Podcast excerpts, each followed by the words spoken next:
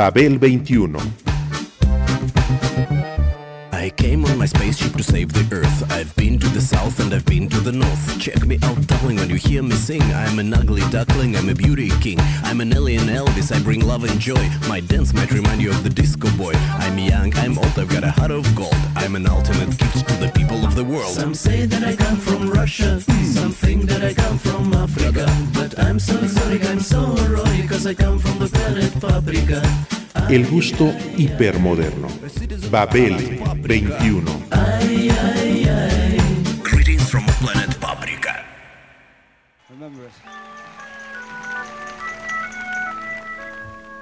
Hoy, aquella colina suavemente inclinada recibe cientos de miles de visitantes cada año, quienes acuden al llamado de tan grande tabernáculo.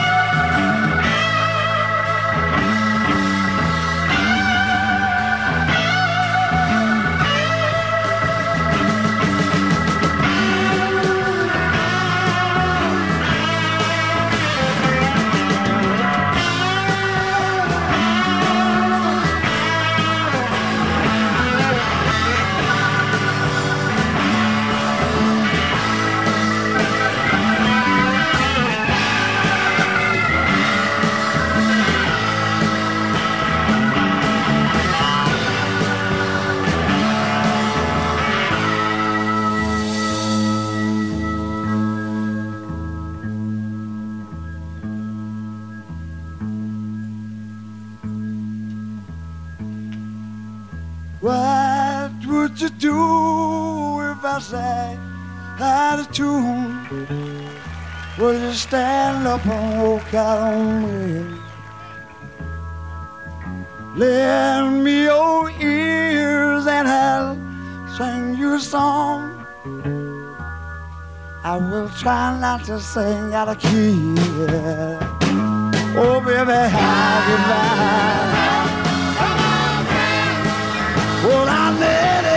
Away.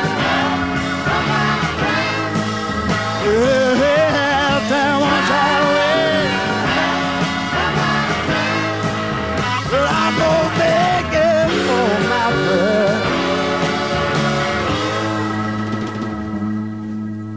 What do I do when my love is? Does it worry you to be?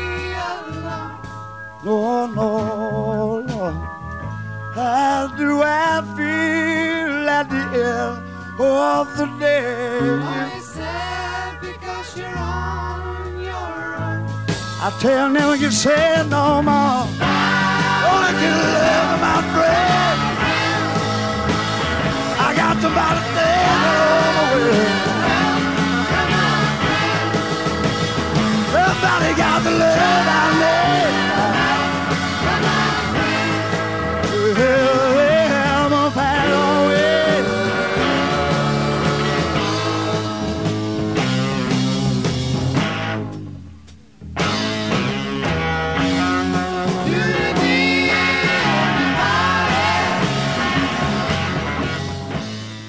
Woodstock es hoy el valioso Olimpo.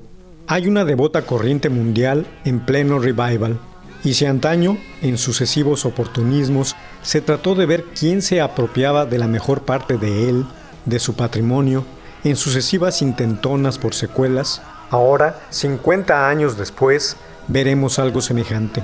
No importa, aquello sigue inconmovible. Ese festival de 1969 fue la primera gran reunión de este género que se salió del simple cuadro musical, donde permanecen el Monterey Pop y el Summer of Love de 1967, para convertirse en un fenómeno cultural, sociológico, musical y fílmico. Fue el punto climático de la cultura hippie, de un modo de vida, de otro sentido de las cosas.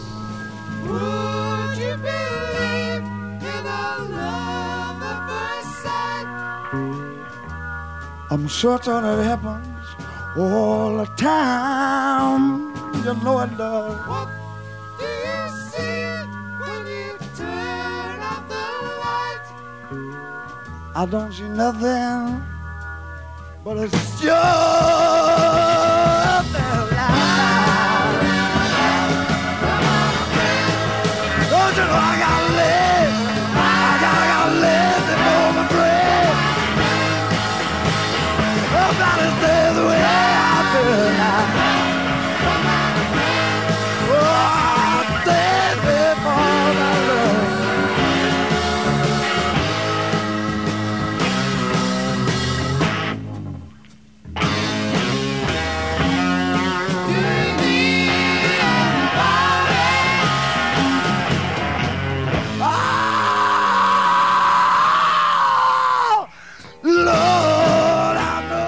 La película del evento, el documental Woodstock Festival, Tres días de paz, amor y música, dirigida por Michael Wadley, y los dos álbumes que se extrajeron de ahí, triple y doble respectivamente, contribuyeron a dar a este vasto happening el valor de suceso planetario.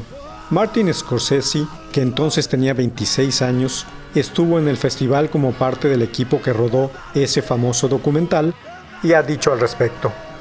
En cierto momento de la noche del viernes 15, la idea de que nos encontrábamos inmersos en algo más que un concierto de rock, de que era un evento histórico, nos asaltó al equipo. El sábado por la noche supimos que el mundo entero lo estaba observando. I gotta get my friends together. Cause all we gotta do is love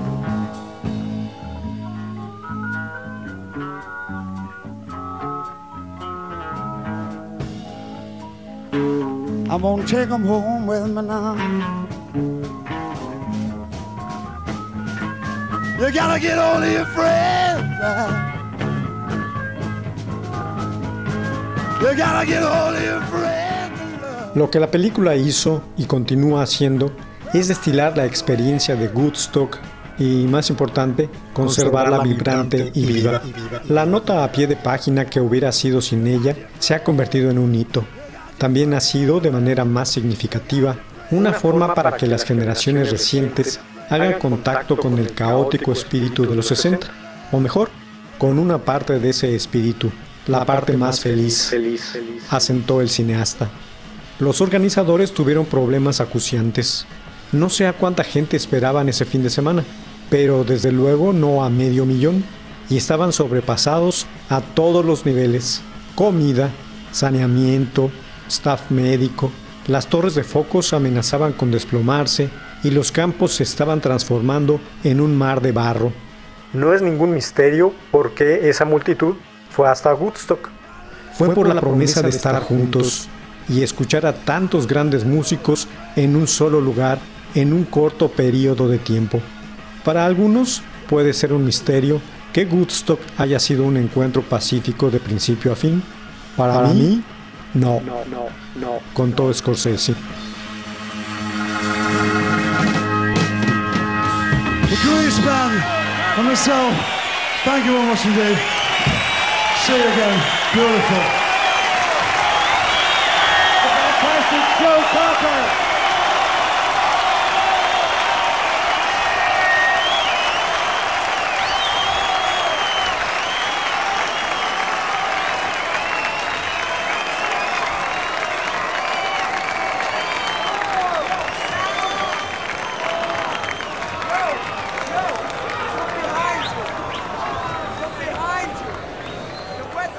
El mito global del festival acabó por establecerse gracias a este documental, dirigido por Wadley y editado por Thelma Schoonmaker y Martin Scorsese.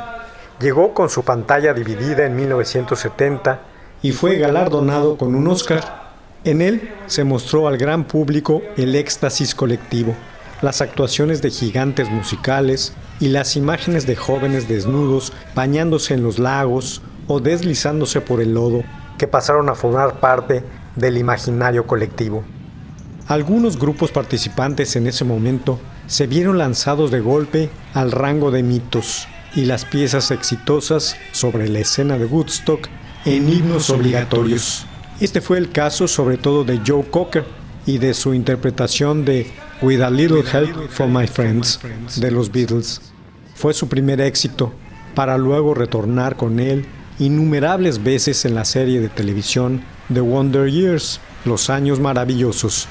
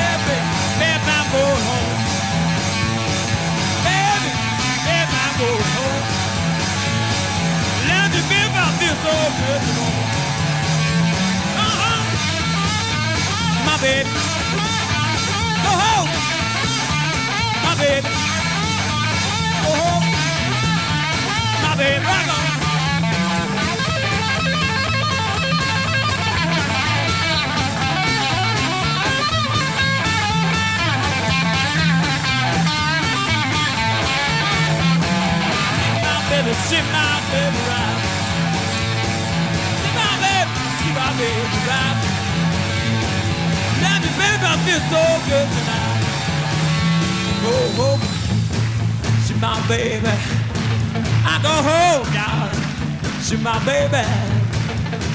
Oh, I want you see my wife. Baby, don't go. Baby, don't go. Baby, don't go. Baby, don't go. Baby, don't go. Man, you hate me so. I love my baby with red dress on. I love my baby with red dress on. Gonna stick it all out, darling. I'm gonna have fun, fun. Yeah.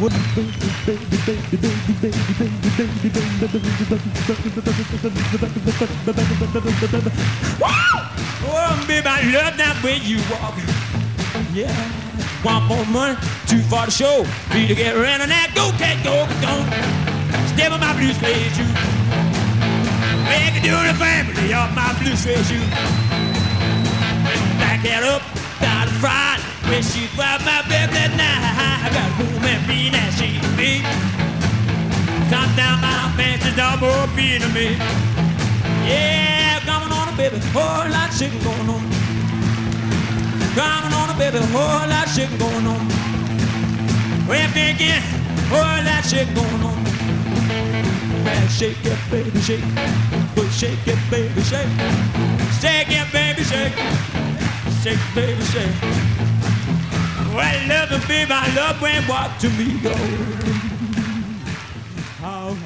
Lo mismo es cierto en cuanto a Ten Years After. El grupo únicamente tenía dos años de existir cuando fue inmortalizado por el solo epiléptico de Alvin Lee en I'm Going Home, así como Carlos Santana y su famosa interpretación de Soul Sacrifice, al igual que el solo de su baterista Mike Shreve. En el batallón de Folkies, cantautores de protesta, apareció la indestructible Joan Baez. Tal diva, canonizada estaría desde entonces ahí donde ardiera una buena causa o la enésima repetición, otra vez, de los años maravillosos. Al igual pasó con John B. Sebastian, del antiguo Lovin' Spoonful, y sus penetrantes piezas romances. Richie Havens, el Cassius Clay del folk, la pequeña Melanie y sus agridulces canciones amorosas. Arlo Guthrie, el hijo enclenque del legendario Woody, el tiempo los ha canonizado.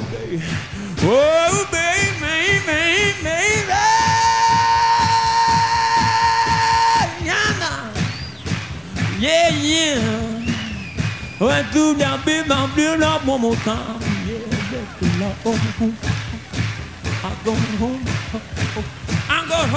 Whoa. I did my baby, my baby, one more time. Yeah, yeah, could I go see my baby? I go home.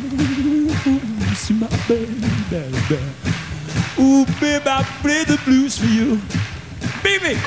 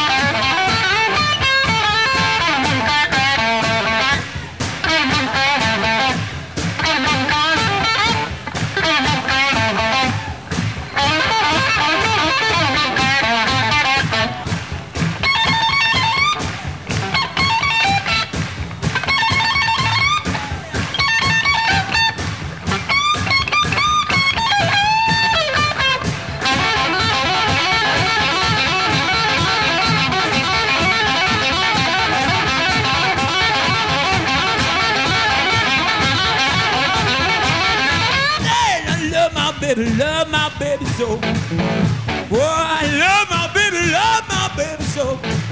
She's my baby, I'm never gonna let her go. Cause I'm going home. I'm going home. I'm going home. Yeah, home. Well, home, my baby, I feel so good to you. Well, rock on.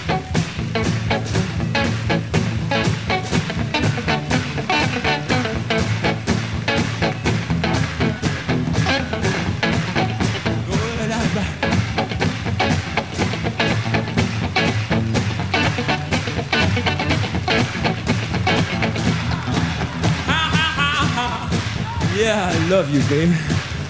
With your red dress on. I love you, baby. on.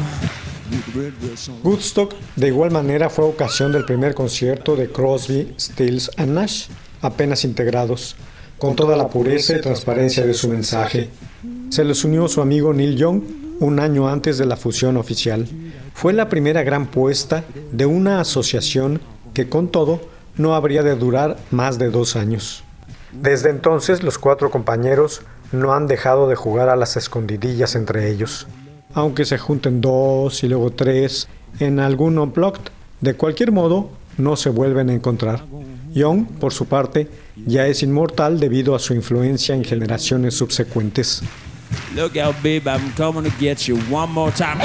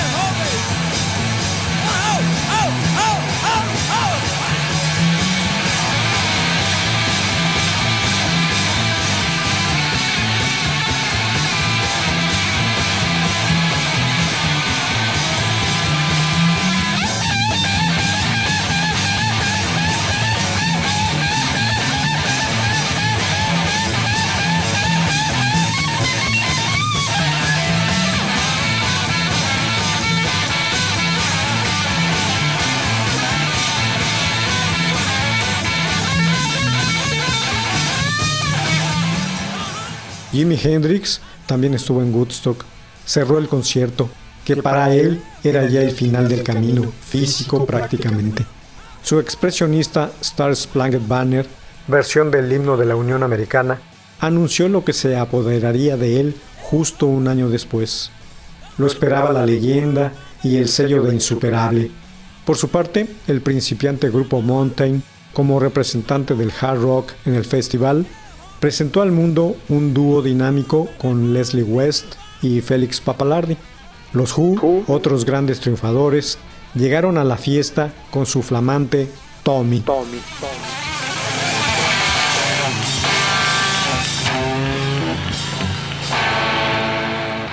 Paradójicamente, en esta cumbre de la era psicodélica solo aparecieron de hecho dos emanaciones de tal género. El Fish de Country Joe, quien ya se desviaba hacia el folk y la canción de protesta, y el Jefferson Airplane en plena gloria, con su formación Katner, Balin, Slick, Cassidy Coconen, justo antes de que se disolviera bajo los efectos de las experiencias solistas de Hot Tuna y Starship.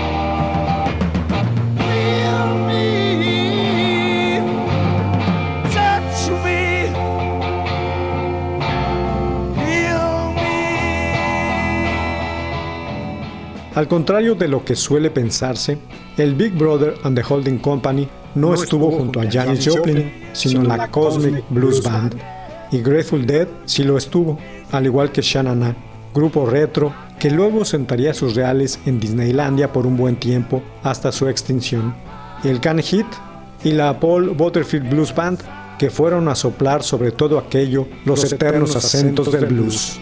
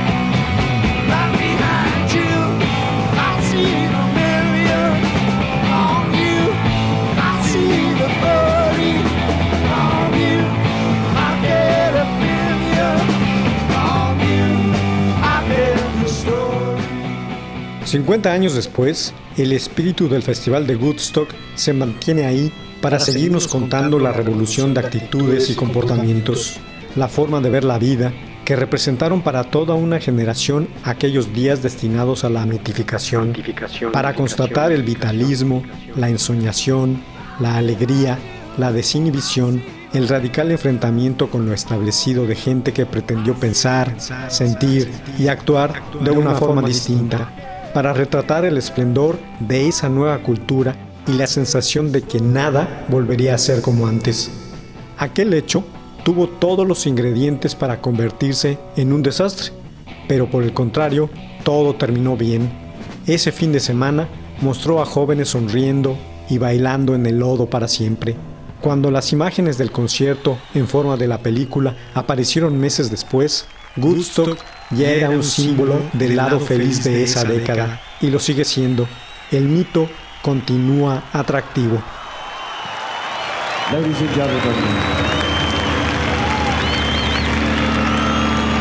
The Who.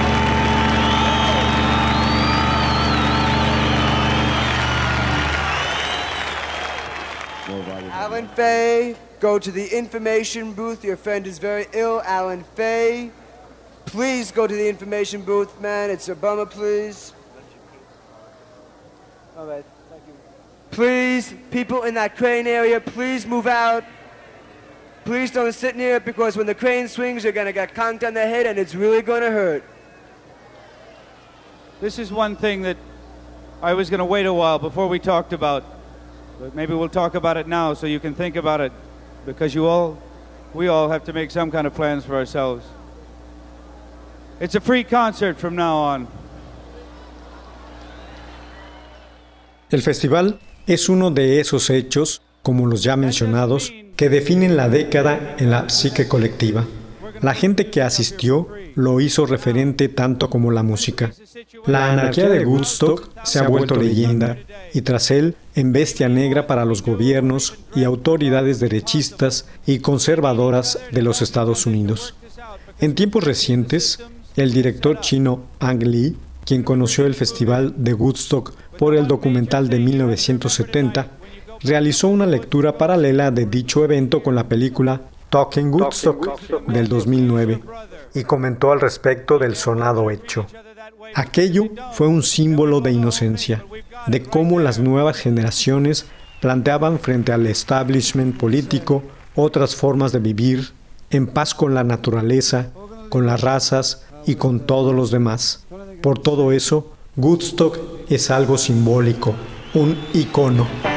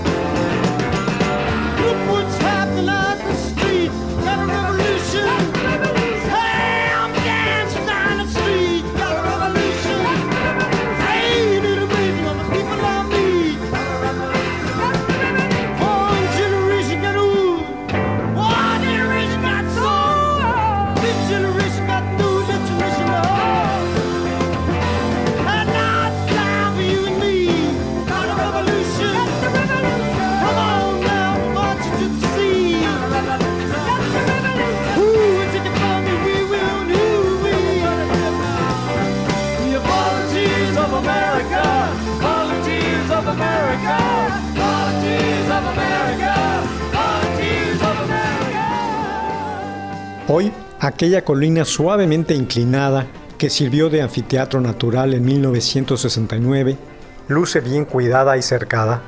Ahí se realizan conciertos regularmente en un moderno anfiteatro con cerca de 5.000 butacas, y la zona y su museo reciben a cientos de miles de visitantes cada año que acuden al llamado de tan grande tabernáculo.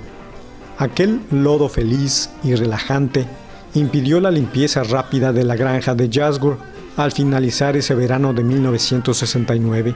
Se tardaron un mes, pero cuentan quienes lo hicieron que, cientos de objetos quedaron enterrados en él. Arqueología legada para el porvenir por una generación que ya es historia de la cultura.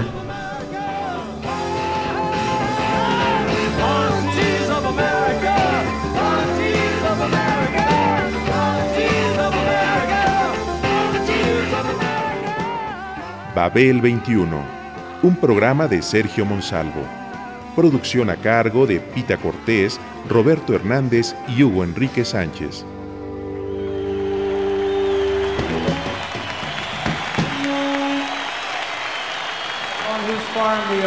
Mr. Max.